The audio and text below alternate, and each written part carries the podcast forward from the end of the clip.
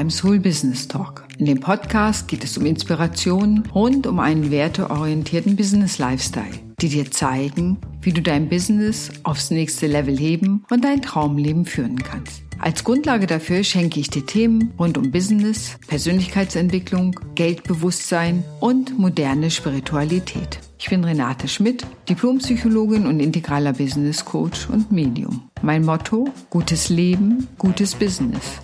Ich wünsche dir viel Spaß beim Hören des Podcasts.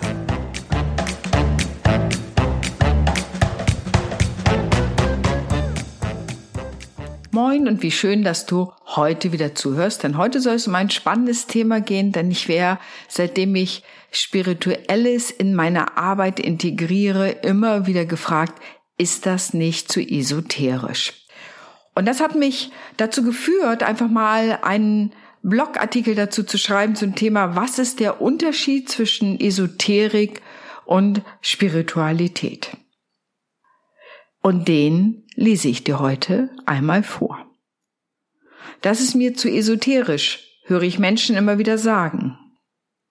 Esoterik gilt als merkwürdig, schwer durchschaubar und ist gepaart mit einer Prise dunklem Schaudern. Da ist schnell der Gedanke von Ritualen und Blutopfern im Kopf. Esoterik wird dann auch gleich mit Spiritualität in einen Topf geworfen und gemeinsam abgelehnt. Denn das, was kognitiv nicht zugänglich und wissenschaftlich nicht erforscht und vor allem nicht bewiesen ist, gilt als nicht existent. Esoterik ist ein Think Tank. Esoterik aus dem Altgriechischen, dem inneren Bereich zugehörig, ist ursprünglich einfach nur eine philosophische Lehre gewesen, die einem kleinen Kreis von Menschen zugänglich gemacht wurde. Ihr Bestreben war, die Welt und die menschliche Existenz zu ergründen und zu verstehen. Psychologisch betrachtet schafft das Sicherheit und gibt eine klare Orientierung für das eigene Handeln. Wer verstehen kann, kann handeln. Im esoterischen Denken ging man davon aus, dass, wie bei einem Fahren, alles in allem enthalten ist und man daher auch alles durch die Betrachtung der kleinsten Teile erforschen kann. Das wird auch einer der Gründe sein, warum im Laufe der Zeit auch die Astrologie, die Alchemie und die Kabbala zum Erkenntnisgewinn mit hinzugezogen wurden. Ein Meilenstein, der bis in unsere heutige Zeit hinein Auswirkungen hat, war die Gründung der einflussreichen Theosophischen Gesellschaft von 1875, von dessen Ideen auch Alistair Crowley inspiriert gewesen sein soll. Viele andere Vereinigungen haben sich von dem Gedankengut angeregt daraus gegründet, wie die Freimaurer, Rosenkreuzler und die Anthroposophen. Heute würde man eine esoterische Gruppe mit einem Think Tank vergleichen können, der bestrebt ist, aus den gewonnenen Erkenntnissen heraus die Welt ein bisschen besser zu machen. Ich denke, es wird natürlich auch um Einfluss gegangen sein, denn geheimes Wissen wurde schon immer genutzt, um Menschen steuern zu können. Und da stellt sich ja schnell die Frage, darf ein Pastor Freimaurer sein? Wie nah Esoterik und Spiritualität beieinander liegen können, habe ich selbst bei einem evangelischen Pastor erlebt, in dessen Kirchengemeinde ich zwölf Jahre ehrenamtlich Jugendfreizeiten geplant und durchgeführt hatte.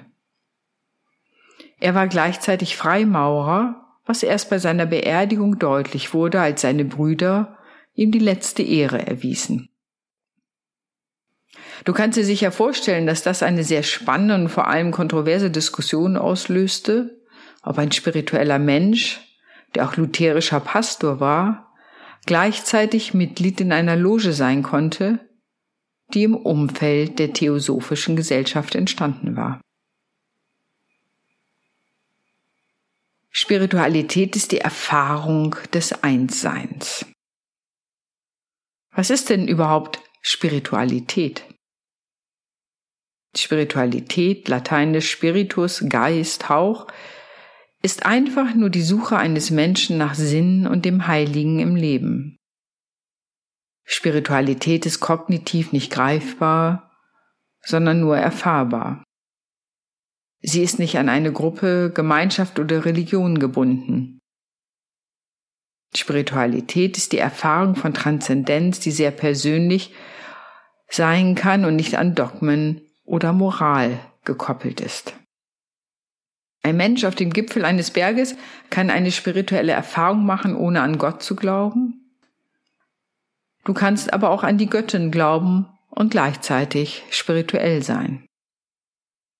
Aus meiner Sicht umfasst Spiritualität die bewusste Beschäftigung mit den Sinn- und Wertefragen des Lebens, aus dem eine persönliche Ethik entsteht, die das eigene Handeln und Denken beeinflusst.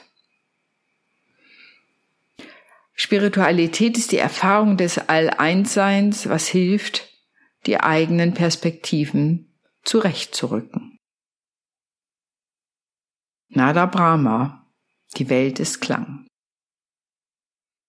Einer meiner Erlebnisse des All-Eins-Seins war, nachdem ich aus einer schamanischen Schwitzhütte, das ist wie eine Sauna, nur viel heißer, aus dieser Schwitzhütte kam und draußen auf dem Boden lag und in den Sternenhimmel schaute. Plötzlich hatte ich das Gefühl, dass die ganze Welt aus Klang bestand und jedes Molekül seinen eigenen Ton hat. Ich war in diesem Moment ich und gleichzeitig aufgelöst und eingebunden in diesen universellen Klang der Welt. Meine transzendente Erfahrung liegt schon über 30 Jahre zurück, aber sie berührt und beglückt mich immer noch. Später entdeckte ich, dass Joachim Ernst Behrendt in seinem Werk Nada Brahma die Welt in Klang genau das beschrieb, was ich erlebt hatte. Meine transzendente Erfahrung ist einer der Gründe, warum ich so gern mit Menschen draußen in der Natur am Meer arbeite.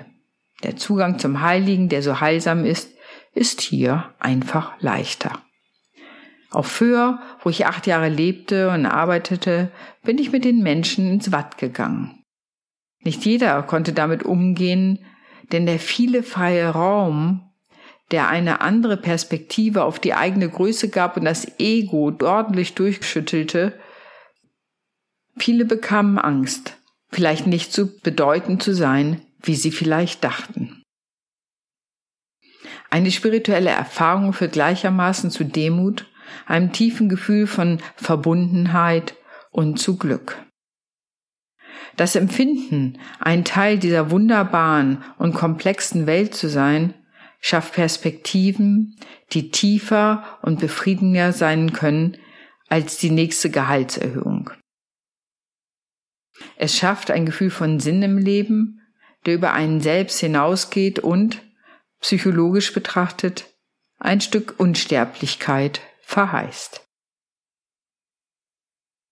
Spiritualität ist eine überpersönliche Erfahrung, die auch aus der Enge des Egos herausholt und uns hineinkatapultiert in einen Humanismus, der von Mitgefühl, Güte, liebevoller Zuneigung und Freundlichkeit geprägt ist, wie ihn mal der Dalai Lama beschrieben hat.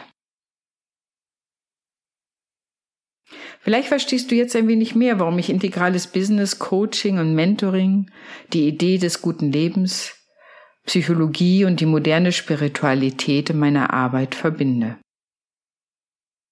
Es macht Menschen glücklich. Und ein glücklicher Mensch ist ein Segen für die Welt. Ich bin gespannt, was deine Gedanken dazu sind zu Esoterik und Spiritualität und freue mich natürlich auf dein Feedback. Aber besonders danke ich dir, dass du mir zugehört hast. Ich wünsche dir einen tollen Tag. Deine Renate.